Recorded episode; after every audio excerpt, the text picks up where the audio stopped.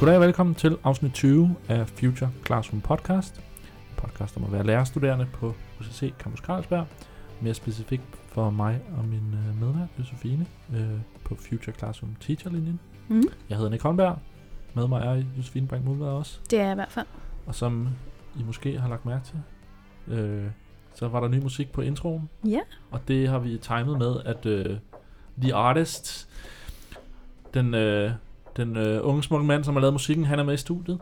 Christian Mogensen, velkommen til. Mange tak. Dag. Og øh, til at starte med, så har vi jo så den her tradition med, at øh, lige vil høre, hvem er Christian Mogensen? Hvad har du lavet før? Hvorfor vil du gerne være lærer? Ja. Mhm.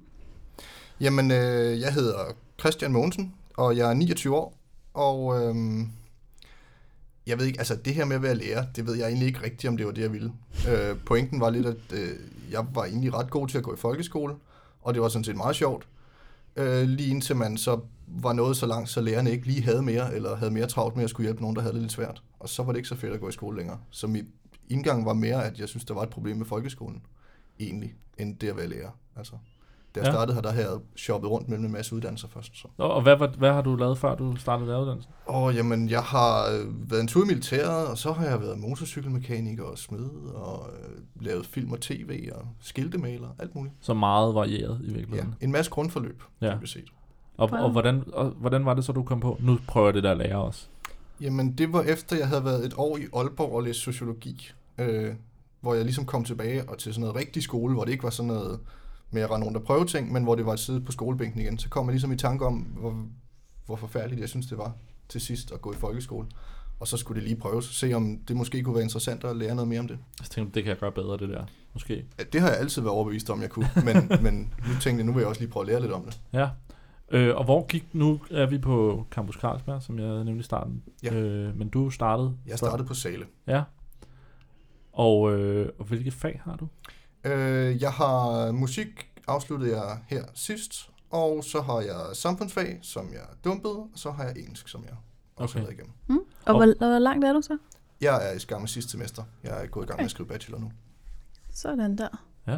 Og, og hvordan synes du så, det har været at gå, øh, gå på læreruddannelsen? Du er blevet her, i hvert Men fald. det er jeg. Altså, jeg synes, det har været sjovt, det her med at lære noget om, prøve at lære noget om læring, og, og så få noget at vide om, hvad det er for nogle krav, der bliver stillet til lærerne. Hvorfor det er, at folkeskolen er sådan et sted, hvor man bare skal piskes frem, og øh, hvor det handler om at prøve på at samle de, de, de svageste op, men hvis du rent faktisk har noget, du vil, eller hvis du er dygtig, så, så, det var, så gik du ikke i den rigtige skole. Og så plejer jeg her, i hvert fald sidste på, når jeg skulle fortælle om, hvem vi skulle have i studiet. Så når jeg skal fortælle, hvem Christian er, så plejer jeg at sige, du er DigiGuide, og så plejer jeg at sige, at så er det ham, der har gået lidt future på sin egen uddannelse. Ja. Er, du, er du enig i det, og hvordan, hvordan vil du forklare Jamen, det, du har gjort? det kan jeg godt være lidt enig i. Altså, jeg har jo øh, startet med at være DigiGuide i løbet af øh, lige starten af andet semester. Og det var egentlig tidligere, end man kunne sådan officielt blive DigiGuide. Øh, men det var fordi, at jamen, jeg ville have gang i nogle... Jeg synes, det var for fjollet, vi sad og byttede Word-dokumenter frem og tilbage, fordi nu havde jeg fundet ud af, at der var noget, der hed Google Docs, så det skulle vi bruge. Og det var sådan min indgang til at komme i gang med det her digitale. Øhm, og siden da, så har jeg jo bare været med. Jeg har lægger mere energi øh, i DigiGuide eller i øh, Makerspace, eller hvad det nu er. Om det har været at tage på tur med CFU, eller hvad det nu er. Der har været en del med KMD i gamle dage. Sådan nogle ting. Altså prøv på at få, øh, få fat i alle de steder, hvor der er noget digitalt, og øh, så har jeg så, som man også kunne høre med mine eksamener, ikke taget det sådan voldsomt tungt, hvad der sådan var krav til uddannelsesdelen af det. Øh, der er det gået, som det nu har kunne. Ja. Så du har, du har lagt rigtig meget energi i det, du synes var spændende frem for... Øh, Lige præcis. Og det er jo så også, altså, så har jeg øh, fået et job ved siden af hos Københavns Kommune, nede i deres Makerspace øh, Buffex, hvor der også er noget undervisning, hister her og sådan noget. Ja, så lægge en masse ting i det digitale. Men jeg ved ikke, altså det er først her på, på det sidste, at det sådan er min uddannelse, jeg også har gået future på. ja. Altså, der er begyndt at kigge mere på, hvad jeg så har lært pædagogisk om, hvad jeg synes, man skal gøre i skolen, og så prøve at gøre det selv. Altså, forfølge mine egne interesser, og så måske prøve at passe det ind i opgaverne, men ikke nødvendigvis. Altså, pointen er bare, at jeg vil undersøge de ting, som jeg er nysgerrig på. Og hvis det så passer ind i den der problemformulering, eller opgaveformulering, der nu er lavet, så er det fint, så bliver det en god opgave, og ellers så lærer jeg noget af at skrive opgaven, og så må lærerne ligesom give mig den karakter, de synes, de kan tillade sig. Så det, men øhm, ja, Jeg, jeg kunne altså godt tænke mig at høre, fordi i Future er du lidt den, vi kender som øh, ham, der flyver med droner. Det er rigtigt. Hvad, hvad sker der med de der droner? Hvad? Jamen, der sker det, at øh, jeg har faktisk lige her for nylig betalt for noget forsikring, så jeg rent faktisk lovligt kan flyve det med dem. Ja. Øh, så der kommer en forsikring, erhvervsforsikring, i en uh, brevsprækken på et eller andet tidspunkt. Øhm, og så kan jeg flyve med dem og begynde at lave opgaver inde i byer. Men det vi også har stødt ind i med, med problemet med droner, det er jo, at man kan jo ikke rigtig... Hvis man skal følge loven, så kan man jo ikke flyve med dem. Nej. Og især ikke i nærheden af elever. Øh, så det er jo sådan lidt en interesse, jeg godt kunne tænke mig at få ind i det her, men det kan nok ikke rigtig lade sig gøre, fordi det bare er så ulovligt. Okay, men, og, men det er jo ikke selve det at flyve med dronerne, der er ulovligt, er det det? Er det ikke fordi, man sætter noget video og optager på, eller... Øh, det er en Okay. anden del af lovgivningen. Der er, altså, der er to dele af den. Der er, der er sådan den tekniske, hvor må du flyve henne, Mm. og kort fortalt, så handler det om, at inden for 150 meter af bebygget grund, må du ikke flyve. Nej, er Der, det der rigtigt? står bymæssig bebyggelse, men det bliver Men det er en, tænkt som noget, bebygget noget lovgivning, der er kommet inden for Ja. de sidste par år. Før, Okay, før var det mere Eldorado. Nu Ja. har de fundet Ja, ud af, at det er lidt... lidt. Men det er sådan den tekniske del af det. Hvad du så peger dit kamera hen på, det er, det er normalt privatlivslov. Altså, okay. hvis, hvis du kan se det fra gaden, så må du for så vidt godt filme det. Hvis ja. Der er nogen, der sidder- på deres altan op på lejligheden, så må du for så vidt godt have det med, når du flyver forbi. Men du må ikke lave nærbilleder. Det er sådan Nej. den normale foto Ja, Okay. Og hvis de Ja. ligger på sofaen, så må du heller ikke have det med. Altså, så skal du dreje kameraet væk. Ja. Sådan nogle ting. Ja. Så det, men det er normalt øh, fotolovgivning. Men mindre du får deres tilladelse, selvfølgelig. Lige præcis. Men rent flyveteknisk, der skal du være uddannet dronepilot og have en, øh, en ret hissig øh, erhvervsforsikring, før du må flyve i nærheden af byer. Hvis du så vil flyve i nærheden af mennesker, så er det endnu mere, øh, og det må jeg ikke endnu. Men, og hvis du vil flyve om natten, så er det helt umuligt. Anyways. Sådan der. Wow, Nå, men det er godt lige at få det på plads. Øhm, jeg kunne godt tænke mig at høre, hvad for en slags lærer ser du egentlig dig selv som i fremtiden? Har Ja, du noget... Øh... Det er det, hvor jeg har allermest at snakke om. Ja, det kan jeg Fordi forestille mig. at, øh, jeg har fundet ud af, at der findes noget, der hedder demokratiske skoler. Ja. Øhm, så den indgang, det er, at jeg så Sommerhill-filmen, ligger på YouTube. Fantastisk lille familiefilm. Der er godt nok ikke tekster på, men anyways. Øhm, Den tror jeg, vi smider i show notes, hvis folk vil se Ja. den. Mm. Det kunne da være fedt. Øhm, og der, jeg fandt så ud af, at der var det her demokratiske skoler, som handler om, at det er børnene, der bestemmer. Det er deres liv, det er dem, der skal styre. Det nytter ikke noget, at der står voksne og øh, guider dem hele vejen, og så lige pludselig, når de kommer ud af skolen, værsgo, nu kan du, nu kan du klare dig selv, uden at du har prøvet det før. Øhm, så jeg regner med, at jeg kommer til at skulle ud på sådan en skole her øh, efter sommer, et eller andet sted ude i verden, fordi der findes ikke nogen i Danmark lige nu. Nej. Men der er åbnet 10 i Paris bare i år, så det kunne godt være, at det var der jeg endte. Wow, Eller- det var godt nok mange. Ja, 10 det er det. På, på én gang. Var Ja, i løbet af, bare i løbet af det her, det sidste år, fra sidst der var optælling. Um, de har det vist også ret hårdt med deres skolesystem i Frankrig, har jeg hørt noget om. Okay. Det er noget med, at det er det, vi har prøvet at kopiere i Danmark. Jeg ved ikke. Spændende, men, men jeg, jeg, ja, jeg skal lige samle mig op. Hvad? Ja. Så et demokratisk... Ja, skal vi Styret lige tage skole, skole, det- salgstalen for det? Ja, det tror jeg, vi er nødt Okay. til. Det er by... Det, når jeg siger demokratisk skole, så mener jeg Sudbury Valley Skole lignende demokratiske skoler. Det vil sige, de er bygget på tre piller. En, der hedder uddannelsesmæssig frihed. Barnet selv, der bestemmer, hvordan de vil uddanne sig. Øh, demokratisk ledelse. Vi laver alle sammen fælles regler og beslutninger for skolen. Og individuel ansvarlighed, den sidste søjle, handler om, at jamen, det er dit eget ansvar at overholde de her regler. Det er dit eget ansvar at sætte dig ind i dem. Og hvis du bryder en regel, og det bliver rapporteret til juridiske komité, som man så typisk har på sådan en skole, så er det din forbandede pligt at møde op og få den konsekvens, som de mener, du skal have for det, du nu har lavet. Okay. Øhm, så det er de studerende, der laver reglerne, fordi det er dem, der er flest af. Alle har en stemme, studerende og ansatte. Så det er i effekt børnene, der bestemmer. Og hvor er vi så henne i forhold til fagligheden? Sådan, øh, Jamen, øh, altså det der jo er, det er, at de underviser ikke, og de tester ikke, så det er meget svært at sammenligne. Men det, man kan sammenligne på, det er, at øh, øh, de her 10-20 procent, der kommer ud af folkeskolen som funktionelle analfabeter, findes til sydenlandet ikke på demokratiske skoler. Alle lærer at læse, alle er funktionsdygtige i tekst og tale, når de kommer ud. Det kan vi sammenligne. Så kan vi se, at der er for de her skoler, der er der flere, der kommer videre på en uddannelse, og der er langt færre, der bliver arbejdsløse, sådan langtidsarbejdsløse. Øhm, men selvfølgelig, det kan jo også være det, fordi det er en privatskole, og det er nogle ressourcestærke forældre. Der er mange ting, der kunne være grunden, men vi kan se, at der er ikke nogen, der kommer ud fra sådan en skole uden at kunne læse. Men, men hvordan er det egentlig så med, øhm, hvis de skal videre, så skal de vel have nogle karakterer for at kunne komme ind på noget skole videre? Jamen altså, ligesom hvis du har det hårdt med skolen og dropper ud efter 8. klasse, øh, så kan du stadigvæk, du kan stadigvæk godt få en øh, studentereksamen. Det kan bare være, at du skal til en samtale, og hvis du har nogle fag, du mangler, så kan det være, at du skal til noget sommerkursus eller en øh, Okay, så der er prøve. simpelthen ingen form for eksamen, og så må man bare tage Der en opfølgelsesprøve? der er en afsluttende eksamen, kalder de en eksamen, men den er, den er sådan meget intern. Det handler om, at når du mener, at du er klar til at forlade skolen, så øh, er der åben for, at du kan stille op foran resten af skolen og forklare dem, hvorfor du mener, at nu er du voksen nok til at tage afsted. Og hvis øh, resten af skolen så er enige i, at det er et godt argument, du har haft, så får du en anbefaling med fra hele skolen, at der er en her, der har lært en masse, og som er klar til at gå ud i livet. Okay. Det er den eneste sådan ting, Men, du har men præsenterer man noget der, eller er det bare... Øh, Det er helt op til en selv, hvordan Okay. man vil hvordan man vil bevise over for alle sine medstuderende, at man er klar til at tage videre. okay. Wow, Så. det, det lyder altså ret vildt. Det er meget radikalt, når man, når man er opdraget til, at folkeskole er det rigtige. Ja. Ja. Øhm, Jeg, jeg ved, vi har en, en skoletype herhjemme, som hedder Frené-skolen. Ja. Er det, hva- altså der, men der har jeg ikke helt indtryk af, at der er så meget øh, valgfrihed, eller hvad Ej, man altså, sige. nu, jeg er ikke ekspert i de andre friskoleformer, men sådan som jeg har forstået fra hende indtil videre, så er det, at de vil gerne have, at der er noget mere sådan dynamik, at hvis du har nogle, altså de vil gerne fokusere på barnets øh, egne kompetencer og interesser, men det er stadigvæk en privatskole, en friskole, og det vil sige, at de overholder fuldstændig de samme fællesmål, som folkeskolen gør, på præcis samme måde. Så okay. de har lidt mere frihed til at, at åbne op for, at eleverne kan gøre noget, men det er fuldstændig op til læreren, sådan som jeg har forstået det. Men ved du egentlig, hvordan det fungerer i Danmark med sådan noget? For jeg tænker, må man gå i skole i Danmark på sådan en demokratisk... Øh, jeg ved faktisk rigtig godt, hvordan det fungerer, ja. Okay. Øh, det, det handler om, det er, at hvis du som skole ikke giver undervisning, så kan du ikke være en friskole. Nej. Så du kan ikke modtage statsstøtte.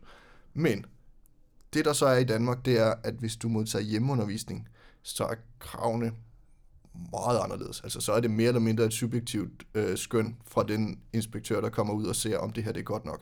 Så det, man gør, det er, at alle de studerende på sådan en demokratisk skole, de er hjemmestuderende, hjemmeskolede.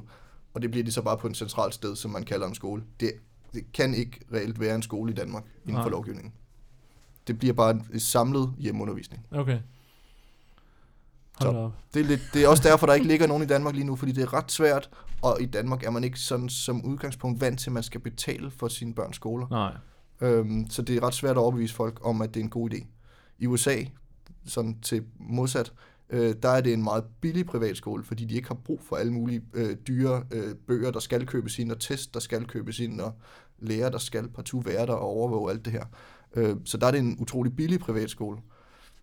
I Europa, hvor privatskoler generelt også er statsstøttet i samme grad som folkeskoler, der øh, bliver vi selv, altså, der bliver vi noget dyrere, fordi det alt sammen er forældrebetalt. Men hvordan fungerer, eller nu ved jeg ikke, man skal, nu skal jeg til citationstegn, undervisningen. Hvordan, hvordan fungerer...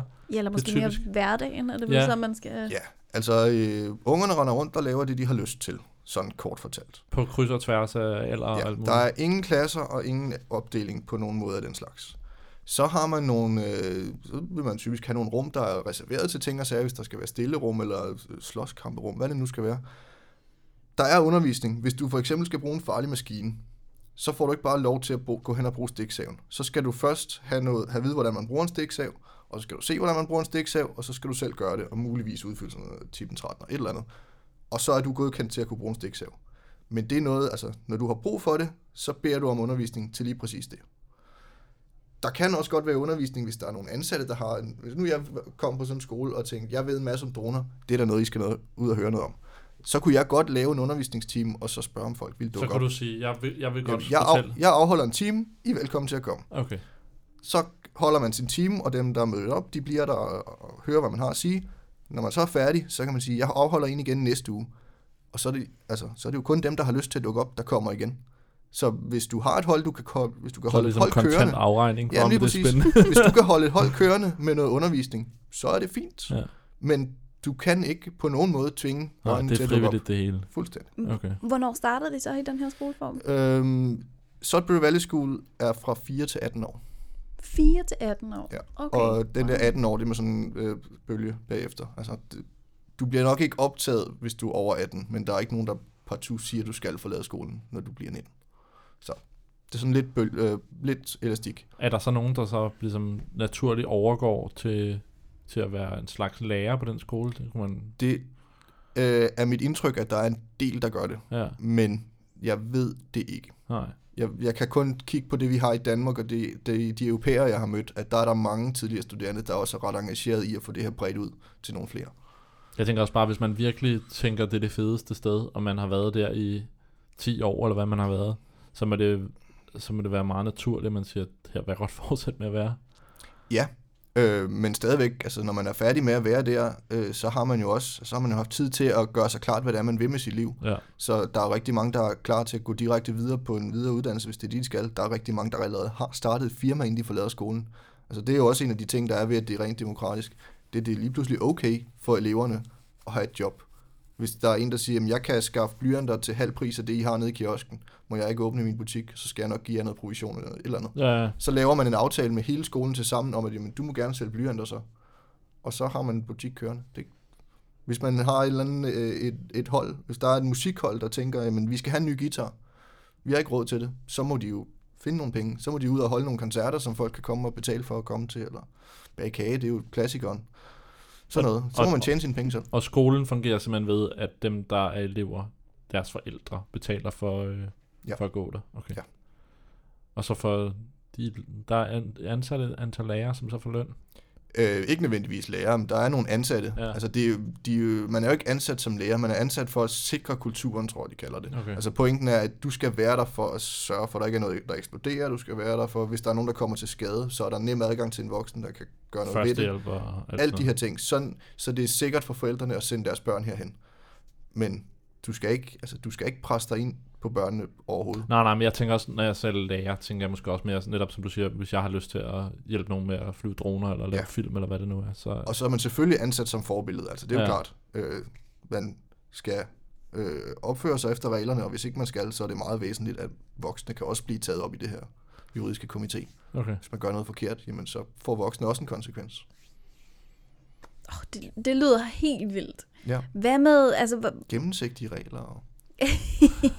ja, men hvad, altså, sådan noget rent sådan praktisk, øh, nu skal vi lære at læse og skrive og sådan noget. Det er bare, at børnene lige har lyst til det, så sætter de sig ned og... Ja, altså det korte svar er ja. Man kan også se i folkeskolen i dag, der er jo en del, der kommer i børnehaveklassen og kan læse. Ja, det er rigtigt. Det. Så det er tydeligvis ikke nødvendigt at have en lærer for at lære at læse. Ja, det kommer selvfølgelig an på, hvad, hvad lærerfunktionen er i det. Nå, men hvis, Eller- altså inden børnehaveklassen, der har du ikke mødt en lærer før. Nej, nej. jeg er godt klar over, at man også begynder at undervise i læsning i børnehaven nu. Det, så hvad det er. Pointen er, at børn lærer at læse, enten ved at, altså, det, en af dem, som der er mange, der lærer at læse af, det er jo, at de har en yndlingsbog, som forældrene bliver ved med at læse, og ved med at læse, og ved med at læse. På et eller andet tidspunkt, så kan man hele historien udenad, og så kan man selv læse den, og så forstår man på et eller andet tidspunkt det der med bogstaverne og ting og sager. Det, det, det er jo også en måde at læse det på. Så det, Ja. der sker i sådan en skole her, det er, at hvis du ikke kan læse, og gerne vil have læst noget op, så må du spørge en, der er ældre end dig, en, der har lært at læse. Ikke nødvendigvis ældre, men en, der har lært at læse. Og når du på et eller andet tidspunkt bliver træt nok af, at du skal rundt og finde en, der kan læse for dig, så lærer du det selv. Eller hvis du på et eller andet tidspunkt finder ud af, at nu er der ikke nogen, der kan hjælpe mig med at bygge en rumraket, nå, så bliver jeg nødt til at spørge Google, og Google kan ikke tale nu. Pis. Så bliver vi nødt til at lære at læse. Men der er ikke nogen, der kommer og presser dig til, at du skal gøre det nu, for du skal kunne det nu. Det er først i det øjeblik, du har en grund til at lære at læse, så kan du gå i gang med det. Det er så sejt nok. Det vil nok. Hvor, hvor er teknologien i det her? Hvad, Jeg ved ikke, om der er så meget teknologi lige i det her. Det vil jeg godt erkende. Jeg tror, at teknologi kunne hjælpe det rigtig meget, men det har jeg ikke så meget begreb om endnu. Altså, jeg ved, der er nogle af de europæiske skoler, der er rigtig meget, måske lidt søgt, men bruger det rigtig meget til at øh, sådan, øh, overholde statens krav. Altså, fordi så, at, så for at få statsstøtte, det er især tyske skoler, så øh, har de sådan en observerende rolle, hvor de øh, ser, hvad de studerende laver og skriver ned, og øh, parer det til nogle læringsmål.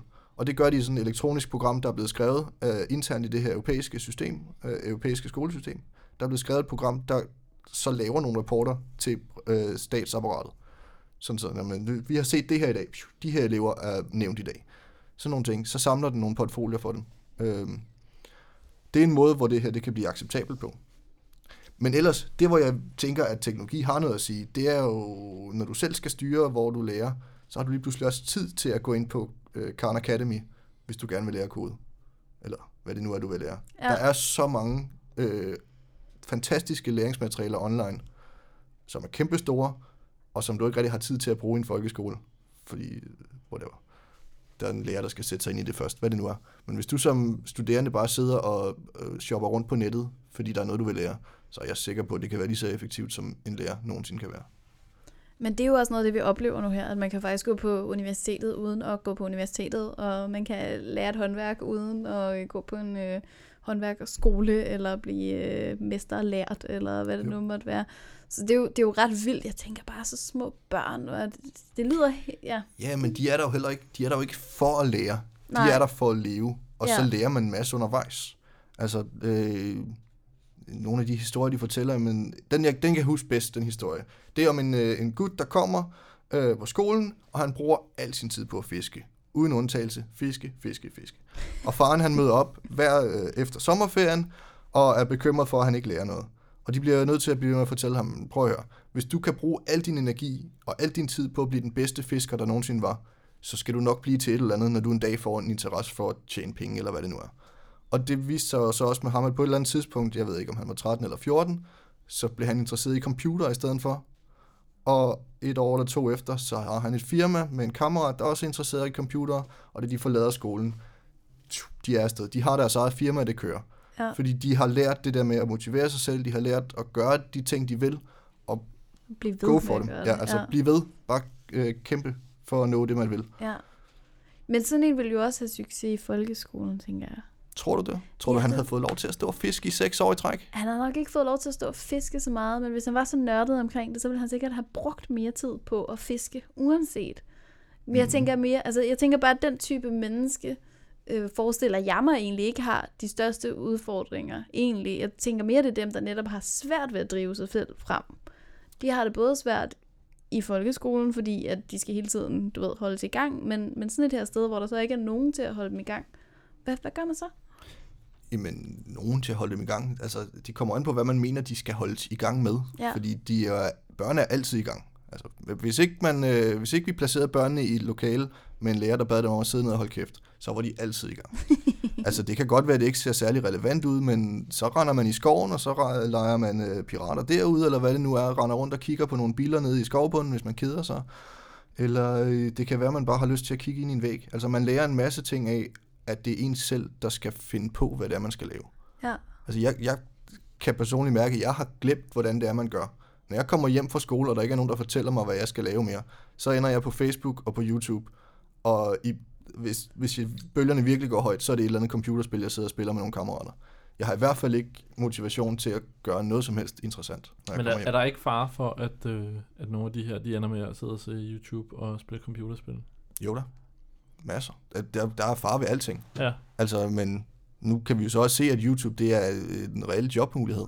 Ja, ja, det er rigtigt. Hvis du er god nok til YouTube, jamen, øh, så ender du ligesom ham Felix, øh, PewDiePie, og så er du mange millionær, inden du bliver 30. Men det er jo, hvis man laver noget. Øh, Jeg tænker, man Ja. kan så godt ris- risikere, at der er nogen, der så ender med at være den, sådan, den passive del af YouTube, hvor man bare ser. Åh, jamen, så bliver du anmelder i stedet for. Altså, det går ud fra det, det anmelder, de gør. De laver, sidder og ser en masse ting. Jeg er sikker, altså, man skal nok finde på noget at lave. Men selvfølgelig er der fare ved det. Altså, pointen det er bare, at her der har du det godt, mens du er i skole, kontra en skole, hvor vi tror, det er mere effektivt, men hvor vi kan se på statistikkerne, at børn de bliver mere og mere syge af at gå der. Så selv hvis, at det var sådan, at man i en demokratisk skole ikke lærte noget som helst, så ville jeg stadigvæk synes, det var en bedre idé. Fordi der ikke er nogen, der bliver deprimeret eller angst eller får stress af at gå i skole. Altså, hvis børn de får stress, så gør vi altså noget helt forkert. Hvis Ja. ikke du er direktør og bliver ta- betalt i hvert fald 50.000 om måneden, så er der ingen undskyldning for, at du render rundt og har stress. I min verden. Nej. Det kan man jo, altså det er der jo forskellige vinkler på, tænker jeg, men ikke desto mindre er jeg meget enig i, at hvad så end det er, der gør det, om det nødvendigvis er skole, det er jeg ikke helt sikker på, at jeg har et entydigt øh, sådan forhold til. Jeg tænker, at der er rigtig mange ting i spil, når at unge de får stress. Mm. Mm. Øhm, jeg tror faktisk i virkeligheden også, at det har meget at gøre med alle de muligheder, der er. Der er ikke rigtig noget øh, nødvendigvis at kæmpe for. Jeg ved ikke, om det giver mening, men det er sådan, Mm-hmm. der er ikke altid nok modstand i ungens liv til, at de kan holde fokus på, okay, jeg skal have løst den her opgave. Øh, muligvis også, fordi det ikke altid er menings, fyldt, det der foregår i skolen, så det bliver ikke noget, man sådan higer efter og, øh, at løse, eller, øh, eller et eller andet. Og så får man hele tiden at vide, at du kan lige, hvad du vil. Mm. Men Ja. det kan man jo ikke, fordi man kan jo kun det, man virkelig vil. Altså, mm. det synes jeg nogle gange, der bliver... Ja, og det kan man så ikke engang i folkeskolen. Du bliver nødt til at gøre det i din fritid, hvis du er folkeskoleelev Ja. på, på en demokratisk skole. Der kan du rent faktisk gøre det, Ja. ja. du virkelig vil. Så, altså, Det er rigtigt, men det, det, er bare det, fordi... lød, det, det, du sagde, det lød som en reklame for en demokratisk skole. Ja. I mine ører. Men i det hele taget synes jeg også bare, at det er et fokus, vi skal lægge. Også nu, nu arbejder vi jo ikke nødvendigvis på demokratiske øh, skoler. Vi arbejder lige pt. på at, at, at se folkeskolen på en ny måde, og gøre folkeskolen til noget andet. Øhm, mere meningsfyldt. Men jeg er fuldstændig enig med dig, og jeg er også, når jeg kommer ned i sådan en klasse, hvor de er fuldstændig styret af, hvad de skal til Ja, eksamen og så videre. Altså, jeg bliver virkelig skræmt hver gang. For det er som om, at der er gået noget... Der er gået noget af folkeskolen, hvis det hele handler om at få en god karakter til eksamen. Ja. Ja, det er ren konkurrence. Det, det, er nemlig, det bliver nemlig lidt konkurrence, og det er på en eller anden måde så afkoblet, fordi det er, jo ikke, det er jo ikke for at gå til en eksamen, at man skal lære de her ting. Det er jo for at få et liv. Altså, det er jo netop for at, at få en følelse af, at man ved noget, og for at vide noget, og for at kunne handle på baggrund af viden, i stedet for øh, effekt, eller hvad det er, vi ser ud i verden, at Ja. ja. man reagerer på. Men jeg synes, det er en helt vildt spændende tilgang til, til skole, det må jeg sige. Men øh, jeg kunne egentlig også godt tænke dig at høre nu, fordi vi kan jo godt lide teknologi i undervisningen, og det er jo noget af det, vi har rigtig meget fokus på. Hvordan har du øh, oplevet teknologi her på, øh, eller under din uddannelse? Nu har du jo ikke været her på Campus Carlsberg mm. hele tiden, men hvordan har det været en, en ting, eller har det været en ting? Altså, det, det nemmeste at starte ud med, det er jo, det er jo imponerende på sådan et sted. Selv, starte på Sale, hvor det var forfærdeligt, og så komme herud. Men at være på en uddannelsesinstitution i det her årstal, der stadigvæk ikke har stikkontakter nok til et halvt lokal. altså, det er jo imponerende. øhm, men True. ja. altså, nej, jeg ved det ikke. Bortset fra, det, det, det, jeg sådan har med teknologi, det er, at det, det er sgu lidt en kamp at få det ind. Altså, nu I kan se, det musik, jeg har lavet til jer, det er lavet på en iPad alt sammen. Udelukkende på iPad. Øhm, og det var, det var noget, jeg måtte bruge hele min eksamensperiode på i musik. Det var på at sidde og skrive opgaver om, hvorfor det er, at iPad skal ind i undervisningen. Jeg tror nok, at jeg kan se på vores modulplan, at vi har haft en time om musik på iPad. Øh, Wow, i min, det var ikke i, meget. Nej, præcis. I min verden, der, der er iPad, det burde være normalen. Der står ikke noget i fællesmål om, at du skal kunne spille på et instrument. Der står noget om, at du skal kunne deltage i sang og spil. Det kan det- en iPad. Der, der kan du lynhurtigt lære at spille både bas og klaver, og ingen problemer. Kontra at skulle lære at spille det på et rigtigt instrument. Mm. Den her vil være langt mere effektiv til at lave øh, undervisning i musik. Og hvis du så vil lave folk til musikere, så kan man godt bruge nogle timer på det, og ellers så kan de smutte i musikskole. Hvordan nu, øh, praktisk spørgsmål, når man nu skal være øh, underviser i musik, ja. Og man vælger det her på laveruddannelsen, skal man så kunne spille på et instrument? Mm, nej, det skal man ikke kunne. Men hvis ikke, at man... Altså hvis ikke man i hvert fald er, er sådan forholdsvis musisk, øh, har noget rytmefornemmelse og noget noget. Hvis ikke man har fået det, før man starter, så får man det rigtig hårdt. Ja. Altså det kan sagtens lade sig gøre, hvis du, hvis du bruger din energi på at øve musik, og øve musikinstrumenter, og lytte til ting og sager, høre, lære, alt muligt, så kan du sagtens nå at lære det. Der, du skal ikke kunne noget her, der er svært. Men hvis du intet kan, så er det meget op bakke. Det, er- det er et stort fag i forhold til mange af de andre. Ja, jamen det var nemlig også, ja, det var bare lige, jeg tænkte i forhold til det der med iPad'en, og det var måske egentlig på en eller anden måde en, jeg ved ikke om det er en nemmere måde, men, men måske en mere tilgængelig måde i hvert fald Ja. for øh, folk, der ikke har øh, spillet øh, et eller andet instrument, siden de var helt små. Jamen, det er jeg faktisk helt enig i. Øh, til gengæld, så- altså lige præcis på læreruddannelsen, der er der jo så den der pointe, hvis ikke du kan holde en rytme, så får du det altså hårdt ud i virkeligheden, fordi dine elever kan heller ikke. Nej. så hvis ikke der er mindst en af jer, der kan, så Åh. bliver det aldrig sådan noget. Det bliver noget værre noget, Det er nemlig det. tænker jeg. Øhm, vi har et lille interview med i dag, Ja. øhm, og det tror jeg, at øh, vi skal prøve at, øh, at lytte igennem. Vi skal Ja. prøve at lytte til det nu, og så vil vi vende tilbage bagefter og lige tage diskussionen op en gang til. ja, og det er Magdi fra Hippomini. Vil du udtale det? Jeg, jeg kan prøve at sige efternavnet. Magdi Engeltoft L. Tuki, tror jeg han hedder. Mm, det lyder flot i hvert fald. Ja, øh, og der er lidt interview med ham. Så lad os lytte til det nu.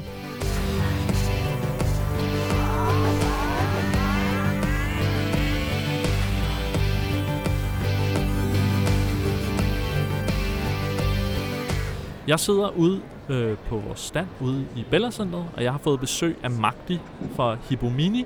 Hej Magdi, kan du fortælle lidt Hej, om, hvad det er, I går og laver? Det jeg kan da prøve.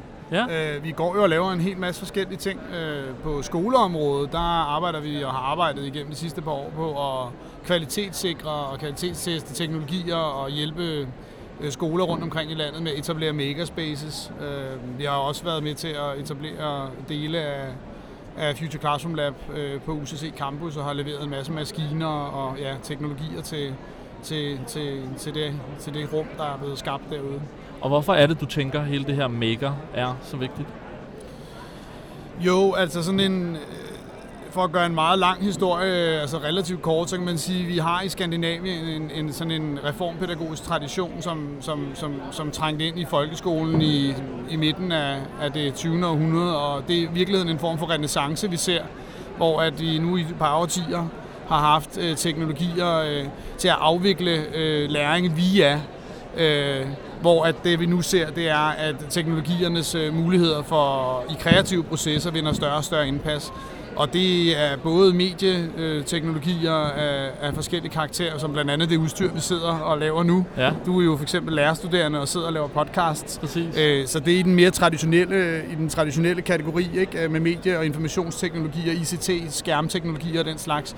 Men der, hvor det begynder at blive rigtig interessant, og der, hvor man også kan begynde at, at øjne fremtiden, det er jo blandt andet inden for digital fabrikation, hvor 3D-printer og lasercutter og CNC-maskiner og alle mulige bordmodeller af, af, af det, man kalder for CAD og CAM, øh, som er Computer-Aided Manufacturing og Computer-Aided Design, øh, spiller rigtig, rigtig godt sammen med den her pædagogiske tradition øh, på, i folkeskolen. Ikke kun i faglokalet, men også i forskellige andre sammenhænge. Hvem siger ikke, at man kan aflevere en dansk opgave igennem at producere et eller andet, og så øh, kæde undervisningen til de her processer? Ja, det er jo det, vi arbejder meget med, og jeg er selv er kæmpe stor fan af. Hvordan bliver I taget imod øh, ude i skolerne? Med, med de, altså det, der må være nogen, der bliver rykket lidt i forhold til deres klassiske øh, læringssyn. Jo, Hippomini er jo sådan en flodhest, ikke? Som, som, som lidt med vilje er en elefant i en glasbutik, skulle jeg til at sige. Ikke? Øh, altså, så vi trumler jo ind øh, i kommuner øh, på forskellige niveauer og er med til at katalysere forskellige udviklingsprocesser. Det er primært det, som vi laver. Øh, vi, laver ikke, vi laver ikke kompetenceudvikling øh, i sådan en stor, stor skala, hvor vi uddanner øh, rigtig, rigtig mange mennesker i noget. Vi, vi er inde og, og hjælpe projekter og udviklingsprojekter på vej, Øhm, og har jo også et godt samarbejde med både UCC og Future Classroom Lab omkring øh, rigtig meget af, af det, vi går og laver. Øh, så jeg synes, vi bliver taget godt imod. Øh, der er gang i den rundt omkring i kommunerne, og jeg synes tit, man taler om folkeskolen som sådan en, øh, sådan en lidende patient. Øh, jeg synes egentlig, at øh, både professionen har rejst sig rigtig godt oven på, oven på folkeskoleforlidet, og ja, med IT og medier og entreprenørskab og innovation som tværgående tema, er der jo også netop mulighed for at arbejde med det på græsrodsniveau, og det er der altså rigtig mange, der gør. Og det søger de både hjælp og inspiration til, øh, når, de, øh, når de henvender sig til os. Øh, de køber selvfølgelig også rigtig mange af deres teknologier hos os, men det er også dialogen omkring, hvad der giver mening. Hvad har man i forvejen investeret i? Øh, teknologi er jo sådan en sjov ting, fordi der har en relativt kort livscyklus, så hvis ikke du ja. har en eller anden strategi for, hvordan du skal skabe mere værdi i en læringsmæssig kontekst, jamen så, så ender du hurtigt med at få brugt en masse penge, uden at det rigtig skaber værdi. Øh, så er der måske en eller to på en skole, der kan finde ud af at bruge de her ting, og så, og så resten, øh, øh, kan man sige, de, de kan bare se, se til og måske øh, ryste lidt på hovedet over naturfagslæreren, øh, der har købt 3D-printer, eller hvad det kunne være. Ikke? Øh, så vi arbejder også rigtig meget med at brede det mere ud, øh, og gøre det nemt, og gøre det tilgængeligt, øh, at komme i gang med. Har du et rigtig godt eksempel til dem, der måske ikke er så meget inde i den verden, øh, på hvordan det her kan bruges i, i en undervisningssituation? Ja, altså min baggrund, jeg er jo, jeg er uddannet pædagog oprindeligt, og så har jeg taget en kandidatuddannelse på IT-universitetet i øh, spildesign og spilanalyse, og i, øh, i mit sådan videnskabelige, min, min forskningsinteresser, der har været undervejs, der har jeg jo lagt meget stor vægt på at, ligesom at finde ud af, hvordan leg og læring og spil i virkeligheden spiller ind i, øh, i læringsmæssig kontekst. Hvad er det, vi motiveres af? Hvordan er det, vi, hvordan er det, vi bliver grebet af at forme verden omkring os og sådan nogle ting. Så jeg har koblet sådan en klassisk pædagogisk øh, teori med spilteori, og øh, det er en af nøgle, en af, en af nøgle øh, forståelserne i det her, det er at være i stand til at kunne gamificere, eller være i stand til at skabe altså game-based learning scenarier i klasserummet. Øh, og der er teknologien rigtig god, fordi at teknologien som udgangspunkt giver os en øh, umiddelbar respons. Så i det øjeblik, vi arbejder med noget, som er meget konkret, vi har mellem hænderne, øh, jamen så begynder, så begynder tingene at, at, at, at blive meget tydelige. Så vi arbejder jo rigtig meget med, med sådan prototypfremstilling og sådan noget, man kalder for fail forward. Og i virkeligheden arbejder vi grundlæggende med at gøre børn fejlmodige. Jeg kan rigtig godt lide det der udtryk fejlmodighed. Ja, ja. Altså ligesom simpelthen at opfordre både lærere og elever til at, til, at, til at ture og begå de her fejl, for det er jo igennem de her fejl, at vi, at vi, at vi lærer og bliver dygtigere til ting. Og det synes jeg også, teknologien øh, med sådan en trial and error tilgang, altså for eksempel med programmering, øh, er helt fokus oplagt. på processen ja, end Ja, der er mere fokus på processen. Så er der jo selvfølgelig mange, der så siger, og det tænker jeg også vil være en, en, et, et spørgsmål, der kunne være kommet i forlængelse af det, det spørgsmål, du lige har stillet. Der er masser med det fagfaglige.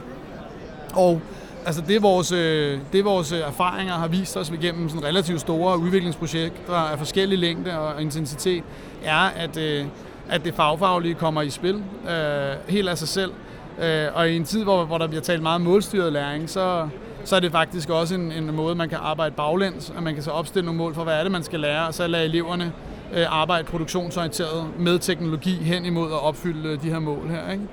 Øhm, og i processen arbejder, det er jo projektsamarbejdsformen, som selvfølgelig er mest oplagt her, ikke? Og, og klasseundervisning er så måske mere erstattet af sådan, kan man sige, hvad man vil kalde tutorials eller træning, så man har den teknologiske træning øh, først, og så har man en mere innovativ proces i forlængelse af den teknologiske træning.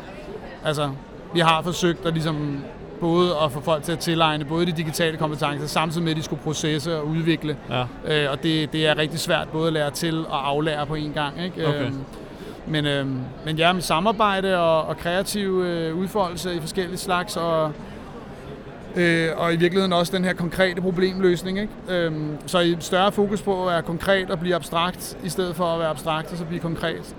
Spændende. Øh, er det, vi arbejder mest, mest med. Det er det, vi, det er det, vi har størst erfaring med virker. Ikke? Ja. Og hvis, øh, hvis folk har lyst til at vide mere om det, I går og laver, så er det, går ud fra det Hibomino, Hibomino.dk. Ja, men altså, man er altid velkommen til at kontakte Hibomini. Øh, I vores, ja. i vores organisation sidder jeg jo med sådan udviklingsansvaret, og, og det er mig, man får fat i, hvis man betaler projekter. Eller, og det kunne også være nogle lærere, der har lyst til at følge noget af det, vi laver, der, der har lyst til at koble sig på og få noget viden den vej. Øh, og måske også at give noget viden. Vi, vi er meget interesserede i at dele, og, og det er ligesom øh, en af kerne øh, styrkerne i Hibomini er, at vi er skabt af vores, øh, af vores partnerskaber og vores kunder, altså som jo i virkeligheden fortæller os, hvad det er, de har brug for. Øh, også hvad for nogle teknologier, de gerne vil have, vi skal hente hjem til Danmark fra Fedt. det store udland. Jeg lover at smide et, øh, et link i vores show notes. Det er du i hvert fald rigtig velkommen til. Tak for det, du var med. Det er i orden.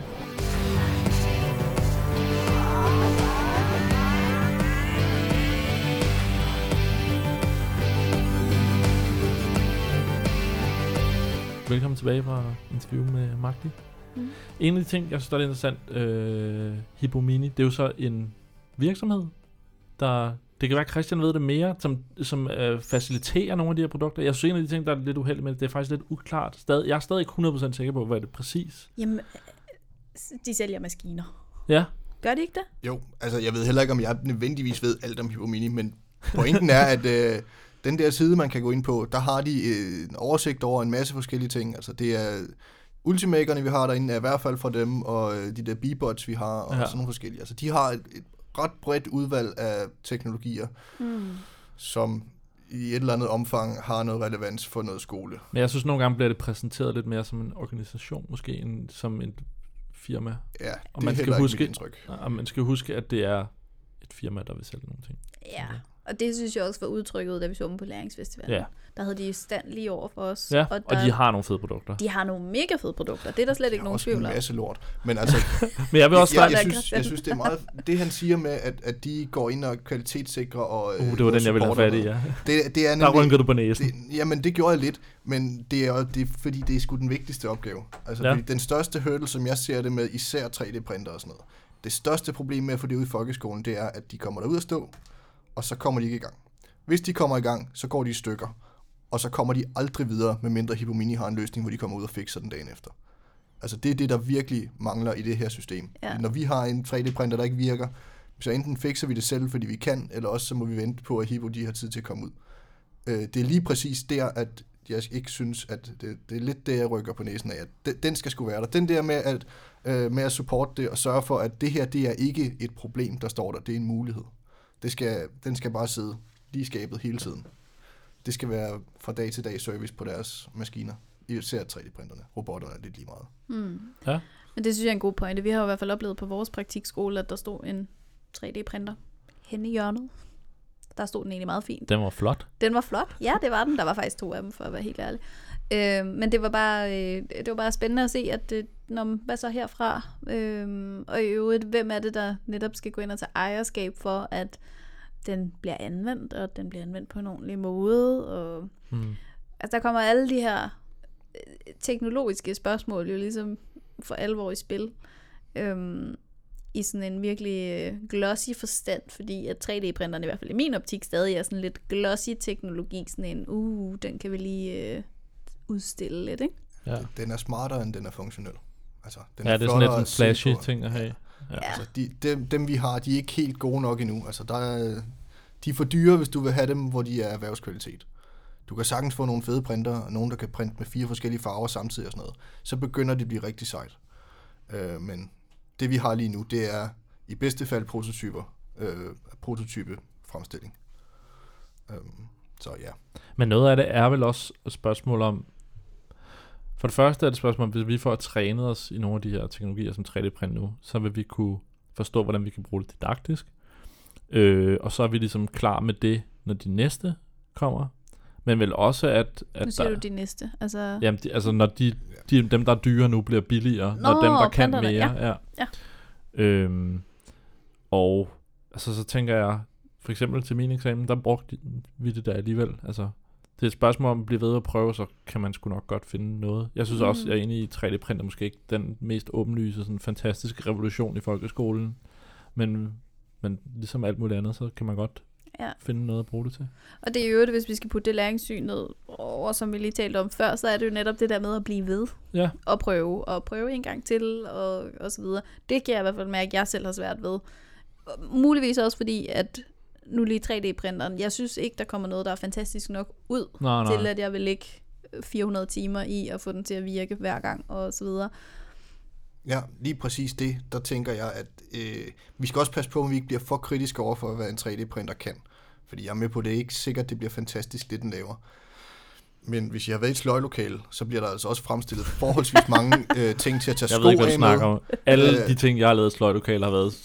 Ja, lige præcis. Altså uen, uendelige mængder af knagerækker, der falder ned, inden man hænger en jakke på og sådan noget. Altså det er jo ikke fordi, at folkeskolen er der for at lave færdige produkter. det er for at lære nogle børn nogle ting. Så, I, altså, I øvrigt en ting, jeg, da jeg gik i folkeskole, og vi havde, jeg tror det hed, hvad hed det, hvor man legede med ler og alt det der? Øh, Formning? formning er. Jamen jeg tror Eller, faktisk, ja det kan godt være, det hed formel. billedkunst Ja, billedkunst tror jeg det hed. Øh, der lavede jeg ofte askebager. Ja. Hvad gør man? Der er ikke så mange, der ryger i dag, eller? Hvad fanden laver man så? Jamen, det ved jeg ikke. Jeg har set rigtig mange fyrfadslysestager. Åh, ja, Øh, selvfølgelig. Sådan nogle, øh, sådan nogle ler øh, pumpkin ting, du kan sætte dem ind i, så de Ja. ja. blæser ud. Men dem tror jeg, og, og fløjter har jeg også set, men det tror Fløjter? jeg også hurtigt, man bliver træt af. Ja. Det kan jeg se, at vores 3D-printer også kan lave. Jeg har spyttet en masse fløjter ud de sidste par dage. Nå, Sådan der. Ja, I øvrigt en virkelig god pointe med øh, de her brugbare eller ikke brugbare produkter. Jeg kan selv huske fra min sløjtundervisning, at jeg lavede et øh, vandeblomster lokum.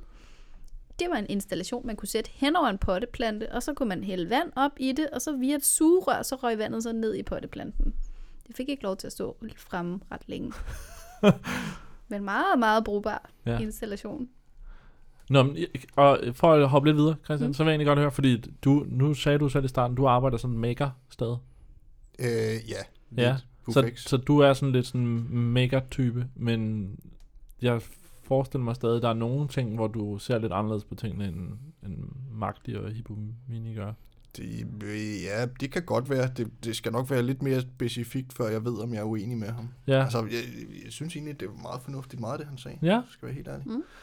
Um, men det, det, det er det, jeg godt vil lidt på, fordi jeg, jeg synes, jeg synes, at der er flere sådan nogle her ting, hvor at, at det nogle gange bliver øh, sat meget op med to fronter, hvor jeg tænker, du er i virkeligheden lidt i flere lejre, både med teknologi og fedt, men så er du over på det her demokratiske, mm. Og Altså, jeg synes, det han, det han tydeligt taler ind i, det er jo det her med, at han prøver på at sige, at det måske ikke spiller så godt sammen med læringsmålene, men at de kan se, at det sådan effektmæssigt, læringsmæssigt, der er det lidt ligegyldigt. ja, Det synes jeg er fedt, at han, men, men han bliver også nødt til, kan man ligesom høre på, om at holde lidt igen med ikke at sige, at jamen, de de der læringsmål, fuck nu det. Altså, ja, vores maskiner kan noget, og børnene gider det, derfor lærer de noget.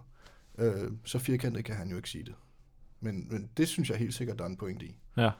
Så ved jeg ikke, hvor det egentlig var, du ellers ville have. Nej, men det var lidt sådan noget, jeg ville ind på. Der, der blev også nævnt sådan noget med anderledes eksamener, hvor du også, og opgaver, hvor du Ja. sådan lidt, den går ikke med forenklet fællesmål, og Nej, og man kan sige... Jo, det, det, jeg- det jeg kan sige, det er, at ude på BUFX, øh, der er sådan en standardopgave, når man starter. Det er jo at lave en nøglering. ja, Øhm, og så bliver der lavet nogle fjol, øh, underlige nøgleringe. Øhm, men det du lærer ved det, det er jo at prøve et tegneprogram og øh, prøve at se en printer printe.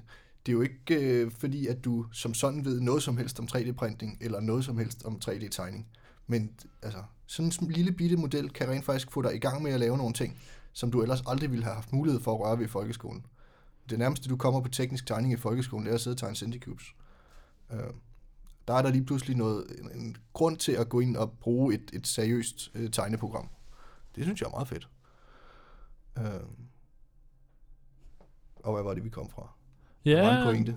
det ved jeg ikke, det jeg. var anderledes opgaver og eksamener Ja. og fæl- forenklet Ja, men det er jo det, at, at man bliver ligesom nødt til at også åbne opgaverne lidt op for, at jamen, okay, vi bliver nødt til at lære de her elever, at det kan noget, men så bliver vi også nødt til, når der så er en, der kommer og siger, jamen, øhm, nu kunne jeg godt tænke mig, i stedet for at lave den her opgave, så kunne jeg godt tænke mig at gøre det her.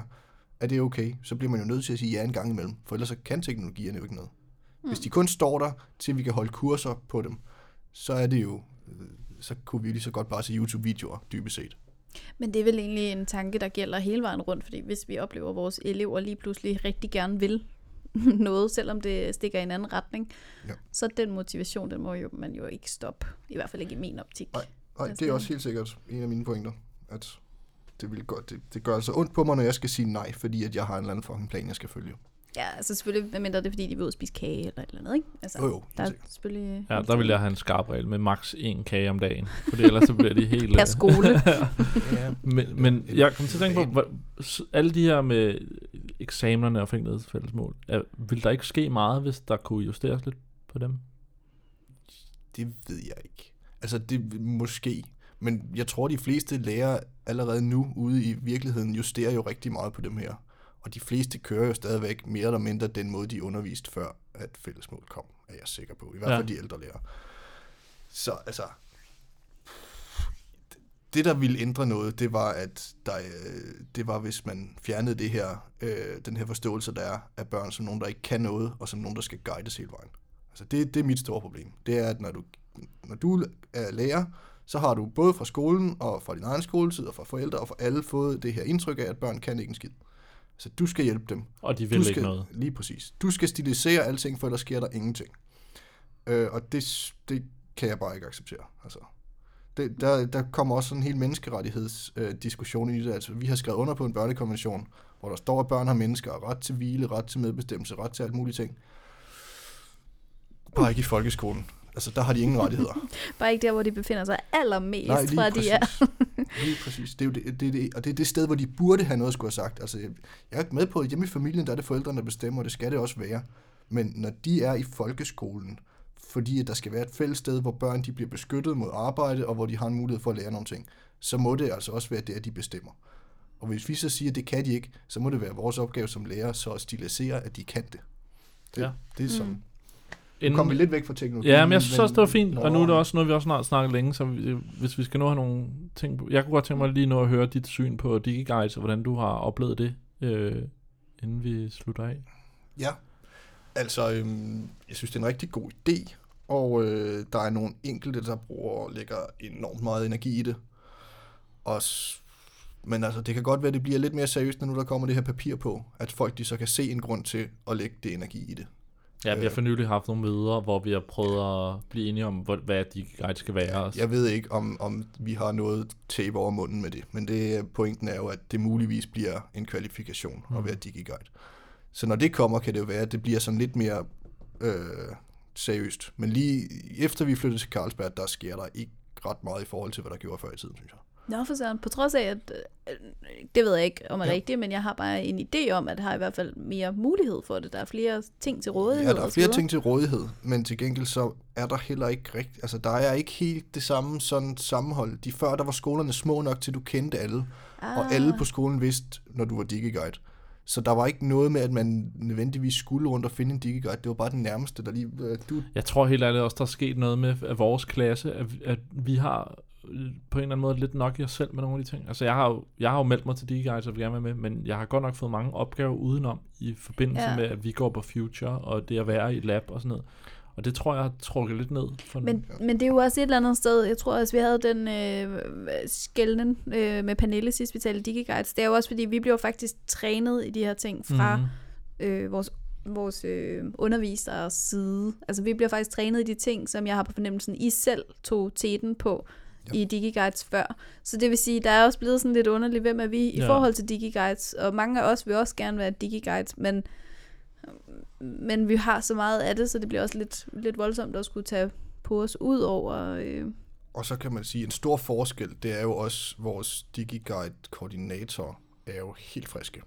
ja. Altså, øh, ikke et ondt ord om hverken Lars eller Niels Peder eller nogen af de andre, men det er jo noget andet at komme, altså jeg gik på Sale, og der havde vi Peter Sack, som, altså han er supernørd, og han ved alt muligt, øh, og han sad og var kongen nede i sin mediekælder. Så han kunne også alt billede. muligt. Øhm, og ude på Blågård, der havde de jo øh, Tobias, kender I, og Thomas Berns kender I sikkert også i et eller andet omfang. De havde jo hånd i det derude, og ville også en masse ting. Så vi Mm. kommer ligesom fra et sted, hvor øh, koordinatorerne ved en hel masse, sammen med nogle elever, der har noget interesse, til herude, hvor det lige nu er nogle helt friske koordinatorer, og nogle elever, der ikke rigtig har styr på, eller studerende, Der har sikkert Mm. været en masse rigtig har styr ting på, hvad der egentlig er mulighed for her. Øh, og så kommer vi med nogle dårlige erfaringer tidligere med nogle lærere, der ikke rigtig har kunne være klare i spyttet med, hvad de ville have, og så har de krævet en hel masse af os, når vi så dukker op og sådan noget. Så der er, Men der er også to Okay. kulturer, der måske... Det kan godt være, de har været nogle, ens, man skal blande sammen, og nogle, nogle andre ting på en ny skole. ja, det er jo det. Og så kan man sige, det, et eller andet sted er det jo positivt nok, at vi bare gør tingene, men et eller andet sted, så burde det jo også være sådan en, en, en helt organisationsting, det her. At vi havde nogen med, der gad brede det ud, og havde nogle penge i baglommen og sådan noget. Mm. Nu har vi så fået en pose penge, og så kan vi gøre, hvad vi vil. Så det er jo meget hyggeligt, men det er- bliver også svært at få det samlet. Altså, vi skal Ja. jo kæmpe for at få pædagoger med, og der er ikke nogen, der har overvejet at få tegnsprogstolk med endnu. Altså, Mm. hvis ikke de selv dukker op. Hvad med tekstilformidlere? Ja, men Pernille vil jo gerne, men der er igen Ja. ikke, øh, der er ikke sat penge af til, at de kan have en koordinator, og øh, det er svært at fange folk her, fordi de har aldrig, og vi kan jo ikke stole på skemaet, vel? Nej, det er en god pointe. Altså, jeg har egentlig to, øh, to spørgsmål tilbage, Ja. som jeg gerne lige vil nå at stille. Det må godt blive ja-nej svar, hvis, at, øh, hvis det er sådan. Jeg vil egentlig gerne høre, har du lyttet til den her podcast før? Jeg har hørt et afsnit, jeg har lyttet til, og så mens vi rullede plakater, har jeg hørt lidt bare sådan i baggrunden. Okay, Men jeg så du, podcasten, nej, et afsnit eller to, ja. ja. Men du var godt klar over, at den var her. Ja. Det er jo fedt. Det er jo altid noget. Nu kender vi det også, så det ville være lidt ærgerligt, hvis slet Det ikke ville du også havde... være trist, hvis jeg havde lavet musik til noget, jeg ikke havde tænkt mig at høre. ja, lige præcis. Ja. Øhm, og så et spørgsmål, som jo nok falder en lille smule udenfor nu, hvor at du går helt anderledes på, hvordan du tænker skole. Men skal IT være et fag i folkeskolen?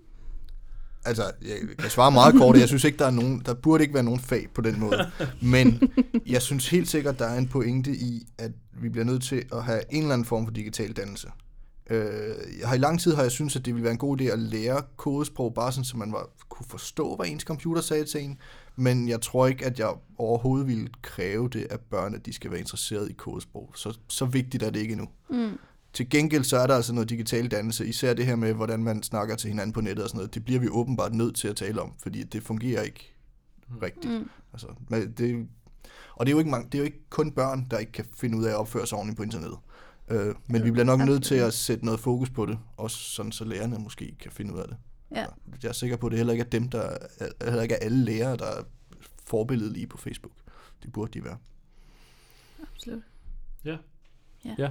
Jeg tror, vi skal til at wrap den op for Ja, dag. det tror jeg også. Vi Jeg brugt synes, vi har fået, øh, som vi også har snakket om nogle gange med længde og sådan noget, jeg synes, vi har fået skrevet i overfladen. Jeg ved ikke, om vi helt har fået, fået gjort det godt nok, men vi har fået, fået snakket om nogle ting i hvert fald. Jeg synes, det har været Mm. spændende. Fedt, du var Mm. med, Christian, og tak, fordi du gider at lave musik. Jamen, øh, tak fordi I laver det her. Jeg synes, det er hyggeligt. Ja, og vi har faktisk fået nogle boganbefalinger, som vi ligger i show Det er notes. rigtigt, vi har fået en, og jeg er sikker på, at Christian har alle mulige slags anbefalinger. Vi smider, det kan Ja. være, der kommer et helt Christian-afsnit i show notes, og så kan Ja. folk øh, tjekke det ud.